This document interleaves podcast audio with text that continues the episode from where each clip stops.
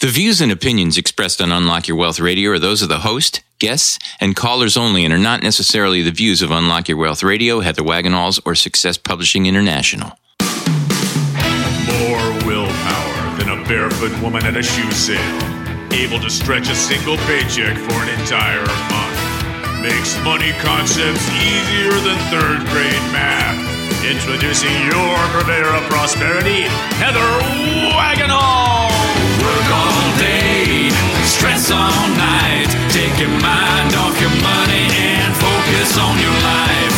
Money don't matter or the stuff it bought. It's the way you think,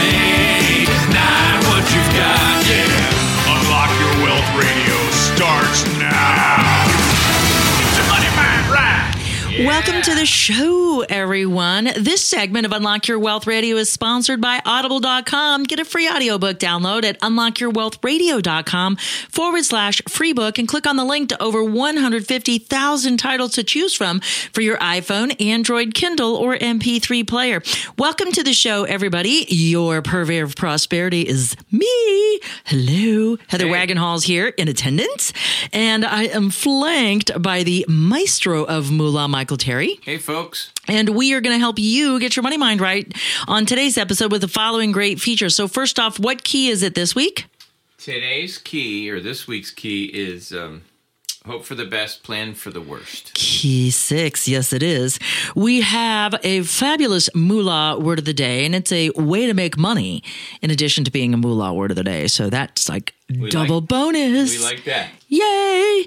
Yes. And so, speaking of fabulousness, so this is the first time in 14 years of doing this show that I'm actually going to cover this topic in a very micro perspective. And specifically what documents you need to have prepared and you can do your own underwriting if you will once you get this knowledge checklist of the uh, key documents uh, for applying for a mortgage. So you can calculate your own mortgage affordability. It's really critical because you don't want to you don't want to rely on other people. Because you know I, I have seen it so many times where people go and they get quote pre-qualified. Yeah, yeah, yeah. and they base this on some generalization of whatever your particular income level is. And they're not looking they're looking at it from a macro perspective not the micro perspective. Uh, and they're not considering your specific lifestyle and needs. And so they try to max you out because the more loan a lender finances the bigger his commission. And of course a real estate agent is going to be uh, more excited about selling an expensive home versus a cheap home. So the more home you can buy, the bigger his commission is too. Now, I'm not saying that everyone is nefarious. But everyone is working for their best interest, and so and there's nothing wrong with that. I mean, I- fifty thousand to hundred thousand dollars in affordability can can it can be that kind of a swing, and so it, it's better if you take a look at your own thing, uh, your own underwriting, don't wait for your um, loan approval from the lender after you've already made an offer on a house and you've put up earnest money to find out that you can't afford it or the terms are unrealistic. Yeah. You know, so we're going to take into consideration the specifics of what you need. And then I'm going to give you some total bonus, not included in the price of today's show uh, content. And that is how you need to look at home ownership and real estate investment because they're different.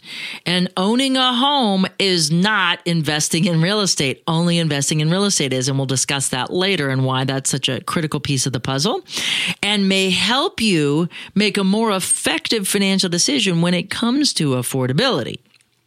But let's cover our moolah word of the day because this is a big topic and there is so much to squeeze in and we have so little time to do it. And what's great about this is when you do learn this, you, it, it can apply to any type of underwriting, whether you're applying for, you know, small short-term financing, student loans, cars, uh, underwriting is underwriting. And so it's all done the same way. And so by learning how to to pre-qualify yourself based on what you make and what you spend it's much better more effective and it gives you a better baseline than what everybody else tells you. Because what happens is we always want more than we can afford. And so whatever number they tell you if they already tell you the max and then you go over that your SOL. So I'm going to show you some little techniques to beat your brain at what it does best and moves towards pleasure and avoids pain. And nobody wants to hear that they can't afford what they want. And so this will help set things straight for you because you always want to shop for the loan first. And it's because you don't want to fall in love with a property and find out you can't afford it. Um, because then nothing you buy will ever measure up and it'll, it'll be a negative experience totally. And so we want to avoid that negative experience. But first, like I said, moolah. Hula word. Moolah. Moolah word of the day today is affiliate marketing.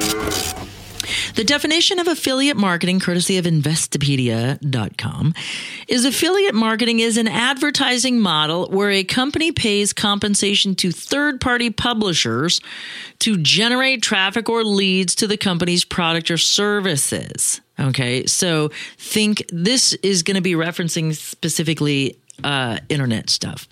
Uh, however, affiliate marketing was around long before the internet ever came to exist. Um, think about Girl Scout cookies, for example. they cost what I don't know. I saw somebody complaining about how expensive they were now, um, but you know that's like an affiliate marketing. The company makes cookies, they put it in a Girl Scout wrapper box, and then the troop keeps part of it for selling the cookies. Uh, so, third party publishers are referred to as affiliates, and they are motivated by the commission fee to find ways to promote the company. Affiliate marketing has increased in prominence with the internet age. Amazon popularized the practice by creating an affiliate marketing program where websites and bloggers put links to the Amazon page for a product being reviewed or discussed in order to receive advertising fees when a purchase is made. In a sense, affiliate marketing is essentially a pay for performance marketing program where the act of selling a consumer on a product is outsourced across a potentially vast network. Now, we have many products and workshops and things that are sold by affiliate marketers. And so they sell my seven selling secrets workshop or they sell my um, seven elements for self empowerment and our goal achievement strategy. So we offer people commissions to help market us because, you know, we know who we know, but other people may know people we don't know. Right. And they can reach a market or demographic. And that's a value to me as a businesswoman. And so I'm willing to pay for that access, if you will. To market to those people. So, if we break it down, affiliate marketing predates the internet, but in the world of digital marketing, analytics and cookies have made this a billion dollar industry. A company running an affiliate marketing program can track which links brings in leads and through internal analytics sees how many leads are converted into sales. So I guess there are pros and cons. Uh, the terms of affiliate marketings are set by the company wanting to advertise. They were largely paying costs per click traffic, cost per mile, impressions on banner advertisements, etc. So as the technology evolved, the focus turned to commission on actual sales or qualified leads. The early affiliate marketing programs were vulnerable to fraud because of click fraud. So, like, you know, you could have your friend go to an affiliate page and click on a link a thousand times. Sure. you know so now it's paid for, for for performance. So the clicks are genuine and and you make more money. Hmm. Like you can get like 10% you know for maybe a click. But if somebody actually buys you're likely to get upwards of 50%. Some pay big, big, big commissions, mm-hmm. and they're almost willing to give up 70% of the initial purchase because then there's always that add on sale. Mm-hmm. You know, they get you in the sales funnel and they say, oh, you should also probably want this. Yeah. And to complete the transaction, you might want this. Yep. And to go along with this, you might want that. You know, I just bought these rhinestone upholstery tacks for my desk, and it suggested this tool to help line it up. And I'm like, oh, I probably need that because I'm not smart enough to use a ruler. So I bought that for $5. Yeah. And then it says, oh, and you know what? There is this cool tacking that'll help you fold the fabric better and keep a straight edge. And I'm like, well, of course I need that because I don't want it to be looking crooked. And so there goes another seven dollars, you know. So they just put you in and keep recommending extra products. And the thing that got me there were the rhinestone tacks to begin with. So you know you get all of that good sales funnel. So now, um, certain methods of this have been outright banned, like installing adware or spyware that redirects all search inquiries for a product to a specific affiliate's page. Um, so, and the FTC cracks down further and further every year. I'm, all that I'm stuff. amazed at the fact that you know these. You know, when I'm on Facebook, all of a sudden I'll get advertisements that are designed for a recording engineer. I mean, it's just it's well, because because they're looking at your history on your computer. They Yeah. can see where you've been It's and what you've been up to. It's unbelievable. I know. 1984. And we welcome this, you know, because Yeah, we love it. Yeah, you know, exactly. and and it plays into our biology towards pleasure, away from pain. yeah. You know, so this will make me happy. Bigger, better, faster, stronger. Okay, Yeah. I'm all over it. Bigger, better, faster, stronger.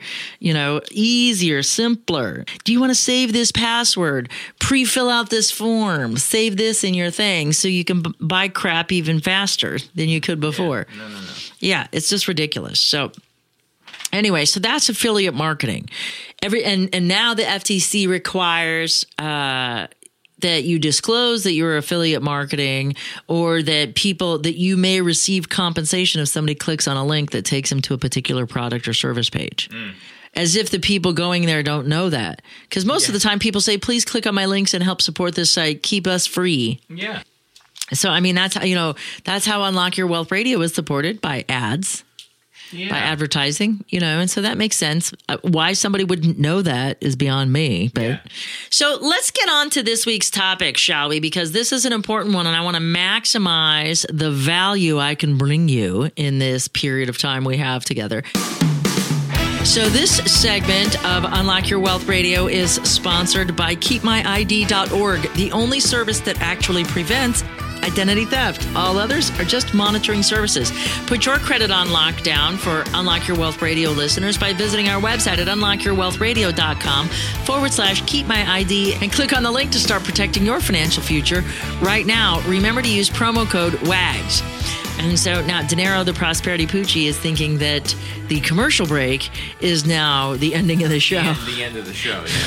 Just because my languaging is rehearsed and so he's getting all wound up. But it's not, and so we're gonna just gonna ignore him. So there is puppy noise in the background. When we set our sights on home ownership and or real estate investment, there's a process that we go through that we um, in order to acquire a property. So if you have cash, that's great. But likely you'll be leveraging to buy that property. And there it's not a magic. Like you're like, "Oh, I hope they'll approve us." There's there's no hope involved in it. There's a specific criteria that says yes, you're a good risk or no, there isn't. And so we talk about some of that in Create Credit and our Create Credit Key of how that layer of risk in our four C's that so it's character, capacity, capital, and collateral. And your character is determined by how you pay your bills in the past. So that'll be your credit rating. And then your capacity is both your income that you have, so your ability to repay the note. Um, capital is the amount of money you put down on a down payment and how much you have left over. And collateral is the value of the property you're trying to buy. So, in our four layers of risk, we have to substantiate that we have the capacity and wherewithal to maintain this obligation. And so, a variety of factors go into this uh, four layers of risk and determining your affordability, what you can afford to comfortably pay back, and how good you will be at it or how likely you will be at it if you haven't had a mortgage obligation, how you've managed your other credit and residence history in the past will, will make big decisions. So let's just cruise through this first layer of risk. So, um, and when we talk about affordability, um, what they need to know is how much you owe outside of any potential mortgage debt, and then what you owe with mortgage debt and your and your outstanding debt that's not housing related, and find out what your total debt ratio is, and they base that off of your gross income. Okay. Now, if you are applying for VA financing, they have a different way of qual- qualifying you. And it's a residual income and it's based on family size and it requires certain tables. And I actually think as an underwriter and a lender that the VA actually has their proverbial poop in a group because they calculate your utility expenses, they estimate childcare, they they have all these other factors that go into it based on family size. They know what your residual income should be because they base your utilities based off of what the the square footage of the home will be. And so they know what the cost of water and electric is to who's, power. Who's this again? The VA? Yeah, Veterans Administration. And they're not the ones that actually underwrite it. Banks underwrite it, but the VA guarantees the loan. and so what that means is if somebody defaults, they will pay the difference to liquidate it. People need to understand what a guarantee is too. So on FHA and VA, these are these federal loans are insured by the government or guaranteed what they as they say, but it's only guaranteed for a certain percentage of the loan amount. And that's to make sure that the property can be effectively liquidated. So they're partnering Right. with a lender Right. to make sure that the house will get that the house will be paid back and if not it'll make sure that the lender will will be made whole in the event of a default. That's also what mortgage insurance is for. If you put down 20% or more on a piece of property you've got some significant skin in the game and that's the critical mass point for a lender to say that this person at 20% has so much skin in the game relative to the price of the house that they will do anything to maintain this property and the payments for this property. Anything less than that, there's less skin in the game that the borrower with the threat of bad credit or losing a home is not that concerned. I'll just go back and live with mommy. I'll move in with my friends. I'll get an apartment. What no, if? No big deal. Right. Because, you know, they don't have they don't have a vested interest in making that transaction succeed. So that's why they have to buy mortgage insurance or they have to um, get an upfront mortgage insurance premium if they go with FHA financing, or there's 2% for the guarantee on a VA loan in order to be able to qualify. And because the VA does 100% financing. Okay. Uh, and that's their, yeah. Yeah, but uh, but uh, but what's what's great about that the VA financing I said is they they calculate true affordability. They know what your residual income is based on your family size and income. They know how much money you should have left over, and it's either it's it's very accurate. Yeah, interesting. And if you don't have that residual income, you have to lower the affordability or the or the finance amount in order to get to that number. Mm-hmm. That's why you can't go on mortgage. That, that's why you can't go on income alone to qualify. And that's what a lot of lenders do. Well, how much you make? You know, because roughly the total debt ratio is is thirty percent roughly like you know is some's are less some's are more some's are you know uh you've got 28% um uh front end ratio on the housing um with 36% total debt ratio which means you can have 8% uh unsecured debt which would be car payments um credit cards student loans things like that and with like FHA financing, you can go up to 12% because it's the, the underwriting guidelines are 29 and 41. They allow for a larger back end in the ratios. And that's because the people that are usually applying for FHA, they're not putting as much money down and likely they don't have the, the experience or they have higher bills. And so that's why their debt ratio is a little bit bigger. You can go to 12% if you go with FHA. So you have a little bit more leeway um, in the ratios if you go with FHA financing. But FHA has upper loan limit amounts. So it's FHA is mostly for um, entry level home buyers the qualifying is is important and because you know one third if you round it to 30% one third of your income can be spent on housing. So how do you calculate that? Well you take your annual income times three.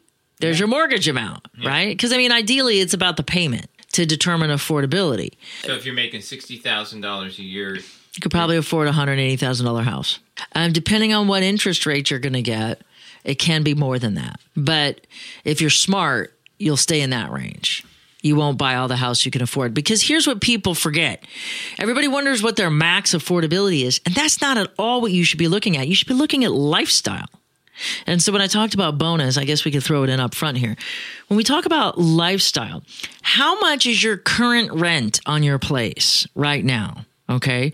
So let's say, do you pay 500 bucks a month? Do you pay a thousand bucks a month? If your rent is a thousand bucks a month and you make 3,000 a month, you're right at that 30% mark at that one third. Okay. Um, but if you make uh, a housing payment, you know, rent a thousand bucks a month, but you make five grand a month or seven grand a month, you have to say, am I comfortable with going higher on my monthly housing obligation? And that's the answer. What's my lifestyle like? Do I like to travel? Do I like to have weekend getaways? Do I like to take a big expensive vacation once a year for myself or my family? You know, is that more important? Do I lead an active lifestyle? Or maybe I'm a stuff kind of person. Maybe I like the latest technology or gadgets. You know, I have to have the coolest, newest TV out there. These lifestyle questions are important if you don't go anywhere or do anything, and anytime there's a Super Bowl party or some sort of fun event, uh, is everybody piled in at your house and it's a potluck where you're not spending the money? Um, and your house is your castle and you don't go anywhere uh, and people come to you, then, you know, maybe maxing out your housing ratio or coming close to that might be okay. But if you are not investing in your future by having your retirement plan set up. And if you're not systematically saving and investing for retirement and you don't have an emergency fund set up, it makes no sense to max out because in the event of a catastrophe, you know, if you haven't planned for financial catastrophe and don't have appropriate insurances in place or don't have an appropriate emergency fund, or quality of life savings, you know, maxing out on your house is a death sentence because the minute something catastrophic happens, you're going to screw up with your mortgage. It's not an if, it's a when. And I've watched it happen too many times. And especially if you start living on your credit cards. And people always pay their credit cards and they default on their mortgage, which makes no sense because the credit card defaults are no big deal. They're not going to come after you. Like the people, well, like you don't lose your house. Like if you're going to make a choice, you need to A, seek the advice of an attorney, but at all costs keep the mortgage because mortgage credit ratings are more heavily weighted.